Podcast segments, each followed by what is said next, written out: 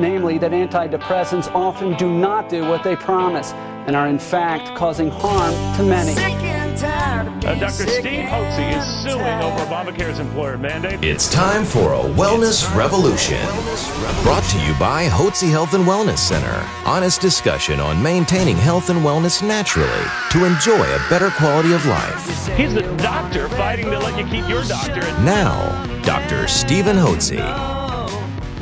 Thank you for joining us today here at Dr. Hotze's Wellness Revolution. I'm Stacey Banfield here with Dr. Stephen Hotze, founder of the Hotze Health and Wellness Center. And just as a reminder to everybody to download our podcasts, all you have to do is go on to hotzepodcast.com. That's H O T Z E podcast.com. I am so excited today. One of our favorite guests that we've had on before, Dr. Breggin, is our guest today, and he is the author of Medication Madness, such a wealth of information about antidepressants. Certainly an eye opener. Yes, we have the book right here. So, Dr. Hotze, why don't we uh, talk to Dr. Breggin and see what he has to say about antidepressants? Well, I'm, we have as our guest today Dr. Peter Breggin. He's a medical doctor, he's a psychiatrist, and he's an expert in clinical psychopharmacology. He's a former teaching fellow at the Harvard Medical School, a full time consultant at the National Institute of Mental Health. He's written numerous scientific articles and books that deal with the dangerous and adverse effects of the psychi- psychiatric, psychotropic drugs that have been produced by the drug companies. And of course, the most common ones now are the SSRIs, uh, antidepressants, and uh, that are on the market, which we're going to talk about here in just a minute, and their adverse effects. Interesting, Dr. Breggin has known how these drugs cause call what will what he calls medical spellbinding, and they once people get on these drugs, it can absolutely change their personality and their behavior and cause them to do things they would never do otherwise. You know, suicides, homicides, outbursts of anger, irritable, strange activity, hearing voices, uh, psychosis. And so he testifies in trials where individuals who have been spellbound by these drugs involuntarily because the doctors gave it to them and they had some kind of run in or problems with the police. And then he's been able to testify on behalf of these various uh, individuals to show how these drugs, these drugs, which were involuntarily taken, I mean, they were the doctor told them to do it, so they just expected everything would be okay. My doctor told me to take these drugs, everything will be fine, and they took them, and it caused all kinds of aberrant behavior. So tragic. And so there have been some tragic stories. Anyway, Dr. Breggin, welcome to Hotze Wellness Solution. Welcome. Or I should say, Well, Hotze, welcome- Wellness Revolution. it's a revolution. It's a revolution and Well, a solution. Doctor- Always, Doctor- always glad to hear Doctor- your. Dr. Breggin, let me tell you, you have a most remarkable story about how you got interested in psychiatry to begin with. Why don't you take us back to high school and tell us what you did and where were you where were you living at the time and what did you end up doing? Well, high school, I was out on Long Island um, when it was still farmland out there. I went to Harvard, feeling a little bit overwhelmed at the prospect from my small uh, high school. And um, in the first few weeks, I was studying a lot, trying to keep up with my work, and I thought I'd probably become a professor of history and literature or something along those lines.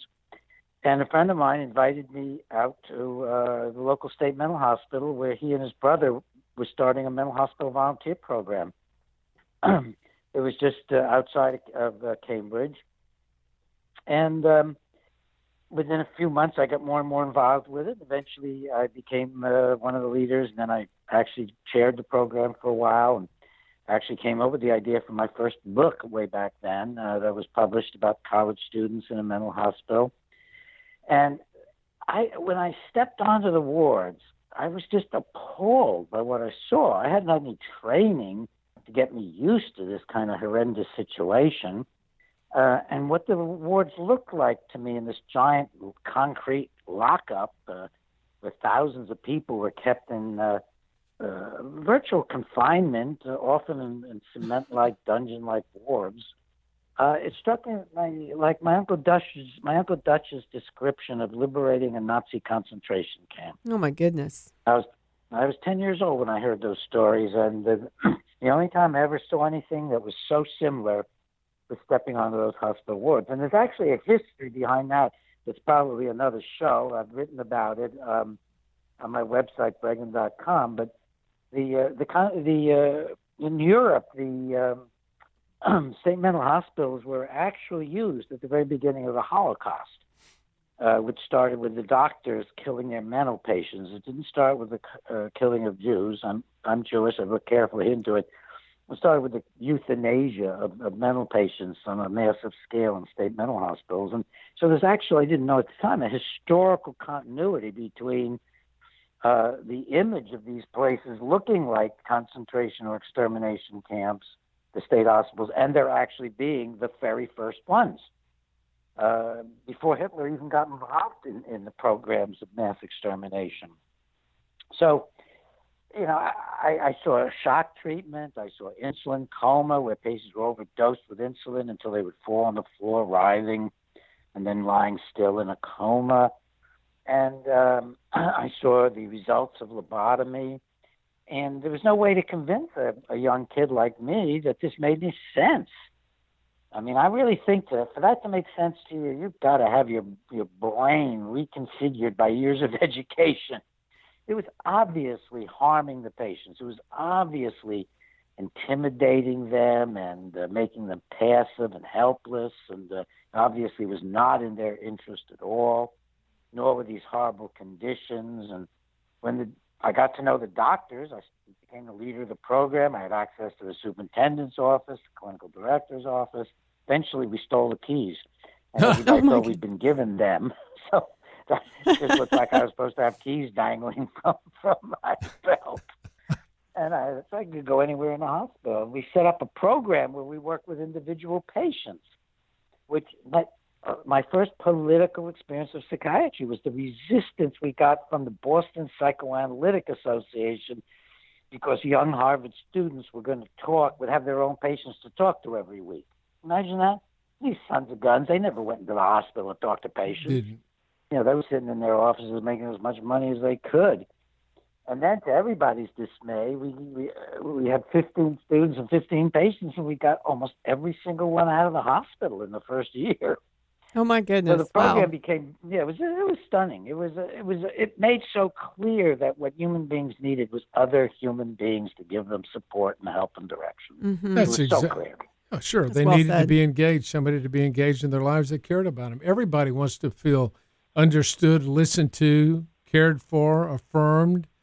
You know, and uh, when you yeah, and when, when you, you're very badly harmed by by your own problems or by uh, physical illness. Many of these patients have dementia and mostly harmed by the drugs and the confinement. You need somebody to help you get free and, and, to support you in, in getting away from, quote, the treatment. So that was in your, that was while you were in, um, in school at the College. university at Harvard. College. Right. And so Yeah. you you worked Yeah. you worked there at the state mental institution in a volunteer program, or were you on on paid staff? No, this is a volunteer program that uh, basically started about the year that I joined it, and then I ended up running it. I got scholarships from NIMH and Harvard to spend my summers working. I mean, I really got involved in these volunteer. Well, I mean, you think really? And, uh, here, hey Doc, let me just tell you who does that. How, who do I know? I don't know anybody. I know some people that have a prison ministry and go to prisons. I don't know a soul, or have ever heard of a soul that's operated and run a program, volunteer program, to help people in the state psychiatric wards. That's just unheard of. So God must have put that on your heart at a very young age and gave you a tenderness towards that because I guess if you look back, he was preparing you for further work you were going to be doing. So you went through you went through uh, Harvard and graduated. Where did you attend med school? Um, I went to medical school at Case Western Reserve in Ohio. Right, It's Cleveland. good school, and it, yeah, Cleveland, and it had a special program where you could do research during your four years, and and uh, actually, I got I, I published articles out of my medical school research. But then I was looking also at animals and how do drugs affect animals because I'd gotten very interested in this and if it were going to med school. But I knew I basically wanted to be a therapist. Um, and that was my plan. I planned to go into a psychiatric residency and to uh, to be a psychotherapist. And at that point in time, the best program in the country was back at Harvard, and um, I went there and took for my first year. Uh, I applied and I was interviewed by a family therapist, and I thought, gee, Harvard's really psychologically oriented. This is great. And it was bait and switch. By the time I got there the next year, it had been taken over by the druggers. Mm. Oh, wow! In wow. one year. See, this is not science. This is politics. Right. In one year, No, it's, it's, in politics, Great point. and what runs politics? The almighty dollar. So there were some drug Well, companies that were pouring some money in there and said, "We'll pour money in there if you'll change your program so it's not based upon counseling or psychological, you know, psychiatric counseling, but rather let's base it on drugs." was absolutely the case. And um, uh, the the uh, clinical director I knew from college when he'd been uh, a little bit less than the clinical director, and he later became the head of NIMH. His name was Jerry Klerman, and I said, Jerry said, "Well, Peter, what's your, what are your goals here?" I mean, he knew I'd been running this program because Harvard supervised it. We had a, a professors at Harvard who, who helped me get into med school, um, and um, I said, "Well, Jerry, I want to work with human beings, and I want to do therapy, and I want to develop new ideas about human nature and human psychology, and and uh, and just you know continue the progress that that's been building over over uh, decades and centuries, and trying to understand people and help them." And he said, "Peter, that's a waste of your time. Psychiatry is going to go toward we're put, it's going toward." Um, medications and the diagnoses generated by computers.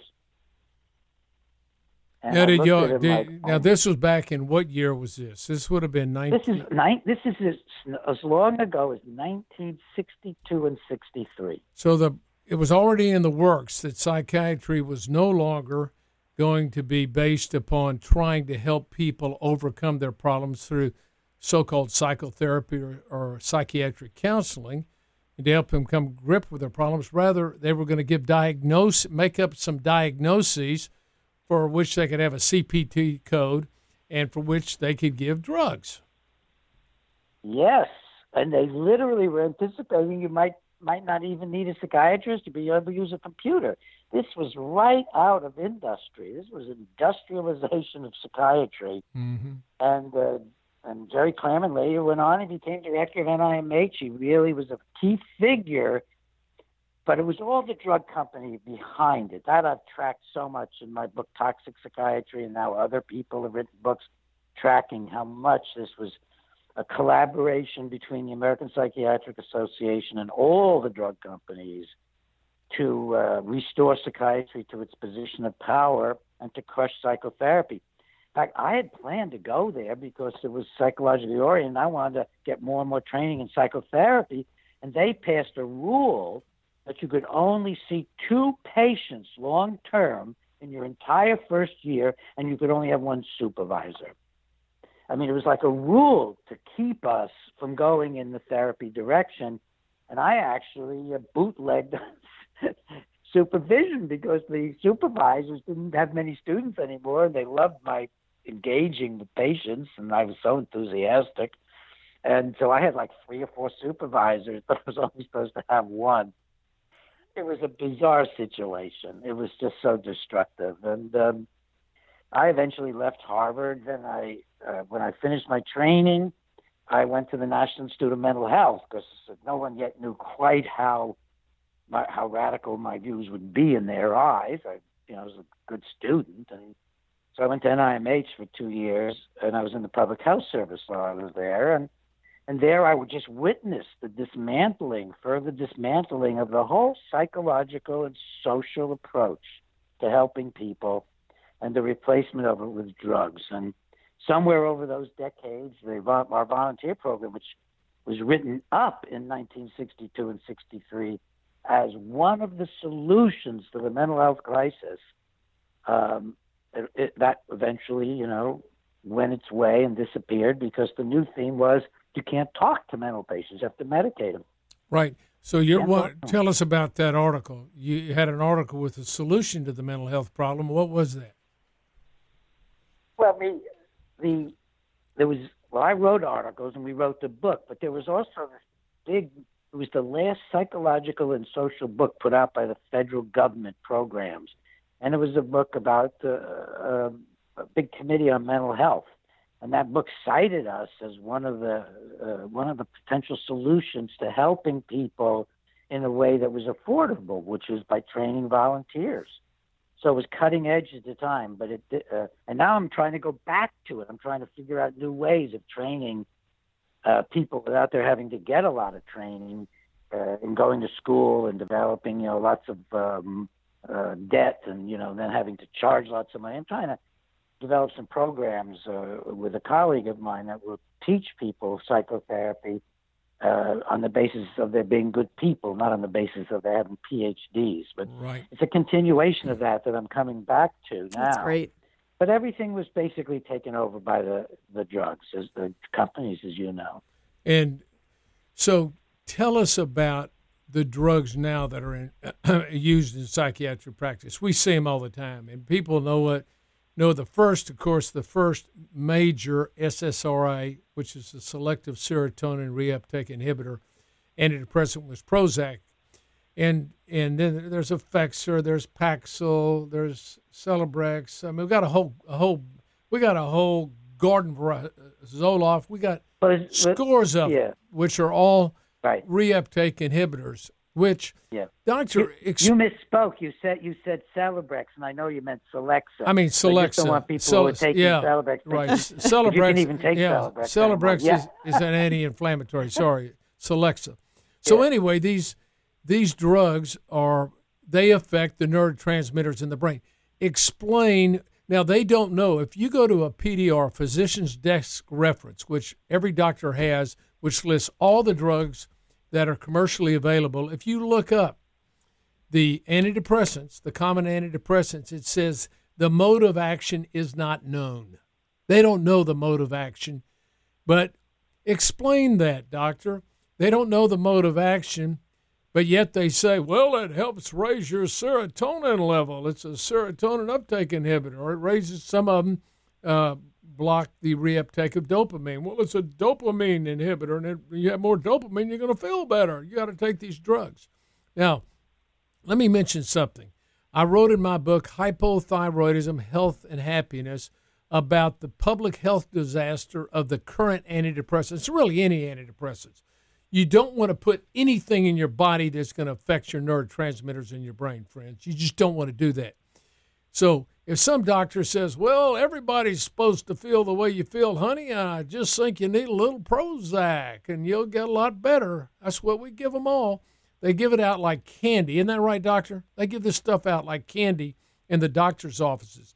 But in my book, I wrote about the public health. I wrote about the public health disaster, and I went and I Googled the molecule cocaine, and then I Googled the molecules for all these SSRI inhibitors, these selective serotonin reuptake inhibitors. Now, cocaine is a broad uh, reuptake inhibitor of all the neurotransmitters, so it has a very similar effect, but these are selective. So I looked at the molecules, and the similarity is striking. There may be a side chain put on the cocaine molecule that now makes it another drug, which the drug companies, I think, they looked at the market. It's a $70 billion market for cocaine in America. They wanted some of the market. What do they do? They do a knockoff cocaine, and then they put it through FDA trial and say, well, it works better than a placebo. And they start passing it out like candy, and they get FDA approval. And now they've cut into the market, making tens of billions of dollars off individuals who have, you know, some kind of they don't hey the diagnosis for for depression if you just feel tired and you can't lose weight and you have recurrent headaches and you can't think clearly and your blood tests are normal by diagnosis by definition according to the American Psychiatric Association you're depressed It's not that you're getting older and your hormones are going down and you're not eating right and you need vitamins and minerals. No, you need an antidepressant, and that's what they give these patients. And the and these drugs, my friends, these drugs, these antidepressants are highly addictive. We know that because doctor, tell us about the withdrawal effects that people have once they tell us about the side effects when people get on these antidepressants and when they try to get off the antidepressants. Explain to us what happens. And explain to us about medication spellbinding too. That's a very interesting term that you've developed. Well, let me start by confirming your comparison between uh, the uh, newer antidepressants, not just the SSRIs, but pretty much most of the newer ones, and cocaine.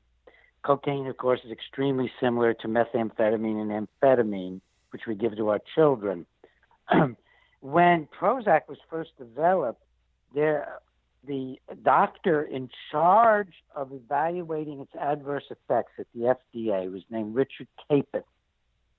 And what, before the drug was approved, Kapit noticed that they were getting a lot of reports that were showing the drug could have cocaine like, or in his terms, amphetamine like, it's identical, amphetamine like effects, and that this could cause depressed patients to get worse because these these effects included um, insomnia, agitation, anxiety, weight loss, all these basic amphetamine effects, and crashing into worse depression and into a depression that is agitated, which is a very dangerous kind of a depression in terms of violence, suicide, when you're both depressed and highly agitated and energized. And he tried to get the FDA to acknowledge this and put it in the drug description, and they refused. And furthermore, the drug was so stimulating that they couldn't get patients to stay in the trials. They were dropping out. So they cheated statistically in a few different ways, but the most amazing thing they did was they illegally put the Prozac patients, this is on the studies, the the the studies that went on before approval, they put them on sedatives and, and benzodiazepines to calm them down because they were like dropping va- out of these benzo- very short trials. Right, the benzodiazepine folks are like Valium or like uh, yeah. Xanax, Xanax, or or even Ativan, the uh, yeah, right and all that, as well as the sleep medication, Ambien and uh, Lunesta, I believe, are both benzodiazepines. Well, they're, they're similar to the benzos, yes. Um, so they were they knew from the beginning in the drug company all the dangers they were creating. They knew at the FDA and they just suppressed it and put the drug on the market. And then it started causing so much trouble that doctors started figuring out, well, we better give sedatives to these patients as soon as we start them. So now a lot of times you'll get started on a on, on Luvox or, or uh, Celexa or Effexor or one of those drugs, and it'll also give you something to calm you down at the same time. It's just bizarre.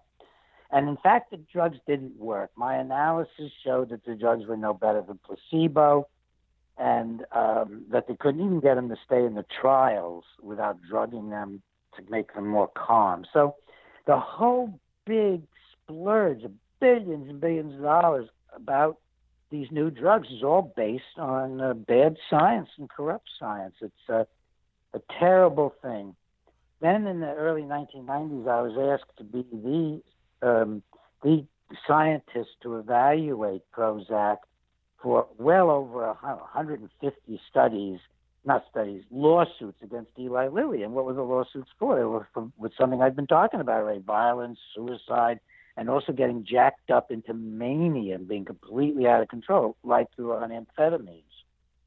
And um, then I saw more corruption, collusion between uh, lawyers for what, both sides, you know, in order to protect the drug. It was just horrific.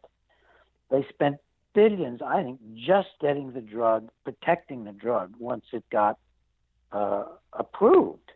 And let, um, let, let me I've written, written about that in various places. Right. Yeah. Let me interrupt here and just let our listening audience know that when the FDA approves a drug, it doesn't do a study on the drug they leave the study up to the pharmaceutical company. and the pharmaceutical companies will have groups of doctors around the country on a new drug. And you've heard advertisements on the radio about it. If you're having this or that problem, come in on a drug trial and we'll try you on the drug. Well, what happens if they're if the drug in these various centers across the country isn't showing up well in one center, and the doctor says, "Boy, you know what about? I'm getting a bunch of people committing suicide. My suicide rate's gone up. You know, I haven't seen anything like. By the way, in Prozac, the suicide rate on Prozac increased six times. So." They said people were depressed and they needed an antidepressant. Why in the world would you take a toxic chemical that increased your risk of killing yourself six times? That doesn't make any sense whatsoever. So anyway, the drug companies they have these various trials, and if they don't get from any trial across the country good results, they deep six it. The doctor that runs the trial has a contract with him that he can never say what the results were. And then they'll find some doctor who realizes that where his bread is buttered, and guess what? They'll have one trial that'll show that the drug is better than a placebo.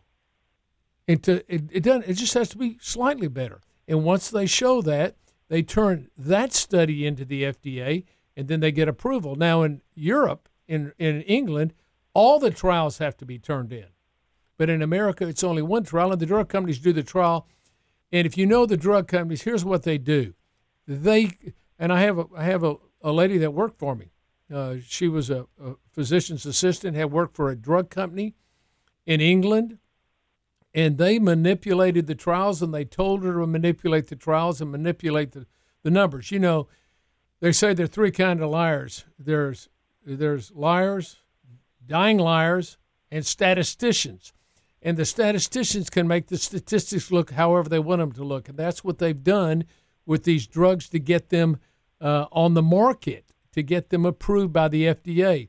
And the drug and the FDA has drug approval committees.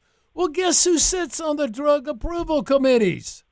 The majority of the people are either employed by or consultants of pharmaceutical companies. It's like the fox guarding the hen house. yeah, fox guarding their hen house. Uh, and so when all this came out about Prozac in 1994, they had a big hearing trying to say, you know, we got to take this off the market. We got to put a black label on it. Nothing happened. Nothing happened. It wasn't until I think 2004 and 2005, and you may have testified before that committee, Dr. Breggin, did you? Yes, I did. And one of my articles was given to every single committee member, which was a real shocker for me.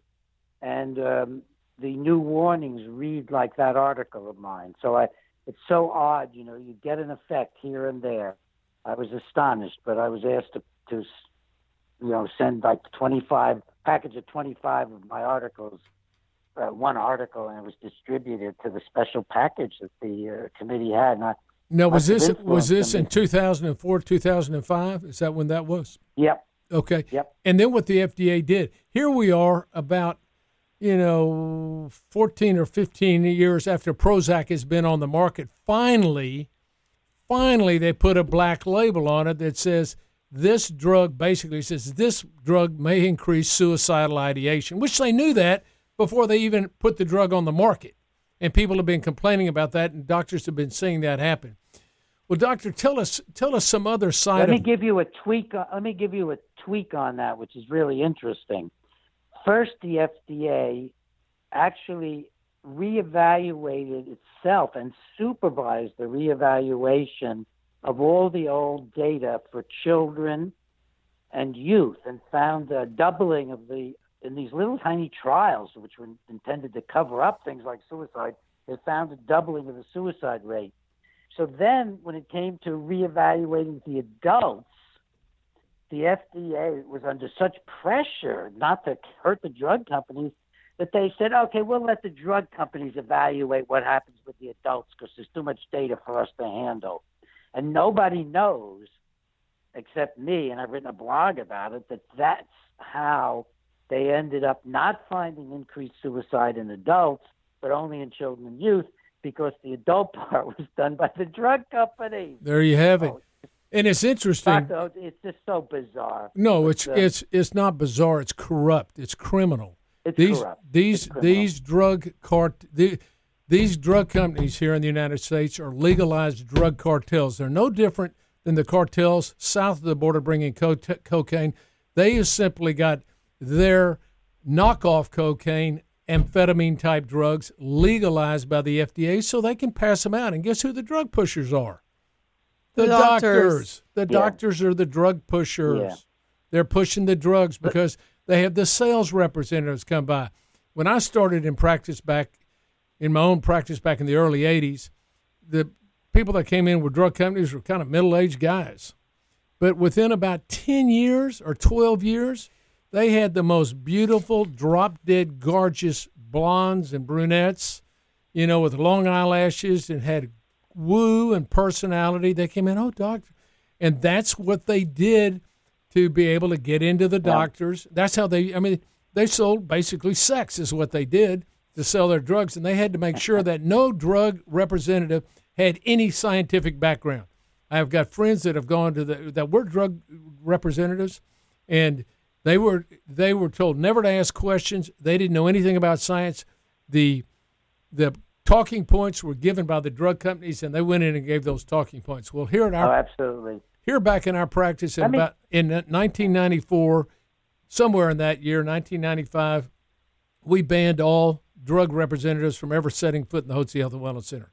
No drug rep can walk in our office. We don't see them.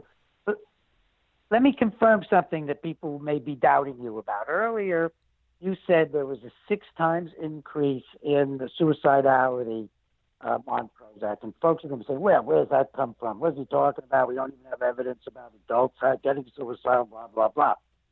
Um, one of the things I found out when I was the scientific expert reviewing all these cases, all the scientific evidence, I got to look inside the secret files of Eli Lilly, the manufacturer of Prozac, and I found out that they had done a study at the request of Germany to look at the clinical trials to see how many suicide attempts they had in their trials. Now imagine they'd never done that.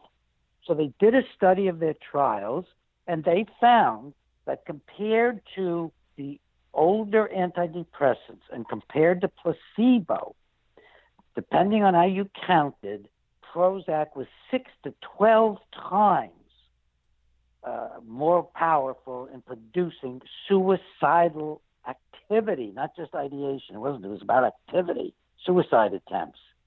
And so Eli Lilly completely hid the data. It's up on my website. I've talked about it in front of the FDA. I've invited the FDA to have me come talk about the data years and years ago. And of course, they didn't respond at all. But folks, Dr. Hotze's data on that's correct.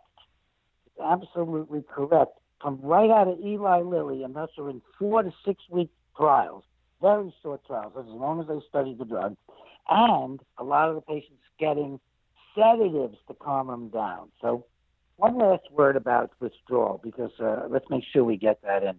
It's unsafe to withdraw, just like it's unsafe to start drugs. It's unsafe to change doses. Everything you do to either jack your brain up or down with most psychiatric drugs, and, and certainly with the antidepressants, uh, endangers the brain, the mind, and your behavior. And what you tend to get is the opposite of the drug effect.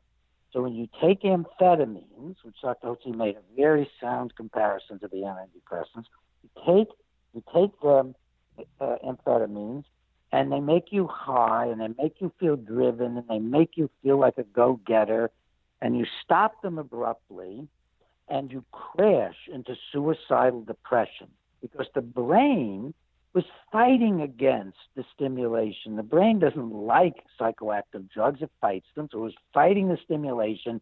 And in fighting it, the brain becomes more depressed, more subdued, and it crashes when the corresponding balance is removed. And the same thing is the major danger with coming off the antidepressants. You can crash into depression and suicide. I've also paradoxically seen people get very angry and, and even manic, so it's unpredictable. So don't just stop your psychiatric drugs when you listen to our conversation. Realize that you need good supervision and a lot of care and a lot of time in removing yourself from psych Right. drugs. You what he's basically saying is they ha- you have to be weaned off these drugs, and that's so very important. So we're not recommending if you're on uh, antidepressants that you stop them, but what you need to do is find out what was the underlying cause of your health issues, address the underlying cause, the diagnosis. Could be hormonal imbalance and decline, low thyroid, which is very common in America and goes undiagnosed because doctors look strictly at blood tests rather than clinical symptoms. Could be you know, you lack the proper vitamins and minerals and nutrients, you are eating unhealthy. All these things can cause you, as you age, to feel unhealthy. And the solution nobody is unhealthy because they have low levels of antidepressants in their body. That's the one message I want to get, get through to you. And uh, I wanted to bring on Dr. Breggin because he is an expert in this. And you can go to his website, which is Breggin, B R E G G I N dot com, right? Yes, that's it. Doctor, you know, www.breggin.com and get a wealth of information and get copies of his books. Uh, he's got several books. Uh, the book that we have here is Medication Madness, but he's written Talking it's Back. fascinating to, book. Yeah, Talking Back to Prozac and Toxic Psychiatry. These are books you ought to read and educate yourself on, and don't let your doctor throw you on or push these antidepressants on you because you'll regret it. It'll turn you into a zombie. It'll turn you into it can turn you into a completely different person that your spouse never thought they had married. You know, and it, it, I mean, these drugs destroy marriages. They destroy lives. It's sad, and we're doing everything we can to stand up and warn the public about the deleterious and harmful side effects of these drugs. Address the underlying problems that you have. Don't try to mask them with amphetamine like psychoactive drugs like the current antidepressants on the market. Doctor, last word. Well, I think you're doing good work, and it's you know my own emphasis is very much on the psychological and social aspects of life because the vast majority of people I see have reasons for being depressed. They're going through tough marriages. They've overspent, and now they're concerned about uh, whether they can support themselves and their families. Um, some of them have lost jobs. Others are struggling with childhood trauma. So, to uh, Dr. Hotze's observations, I want to add that life, life is hard, and life causes suffering, and we can grow past it uh, by reading and studying, by spirituality, by uh, you know good nutrition, is tremendously important. All of life is all of life is how we have to go about lifting ourselves out of depression and not with artificial substances. Dr. Dr. Breggin, I just want to congratulate you on your outstanding work and the outspoken leadership and advocacy you have had for those patients that have been mistreated by conventional doctors and psychiatrists in the medical profession by giving them harmful psychiatric drugs. Thank you, Dr. Breggin, for Thank joining you. us today. Thank you for having me on. And if you would like to find out more information about getting healthy and well naturally, it would be such a privilege to serve you. You can give us a call today at 281 698 8698. Again, that's 281 698 8698. We'd also love to give you a complimentary copy of Dr. Hotze's best selling book, Hormones, Health, and Happiness. Well, it's such a privilege being able to be with you today on Dr. Hotze's Wellness Revolution. Everyone out there, have a blessed day. Thank you all.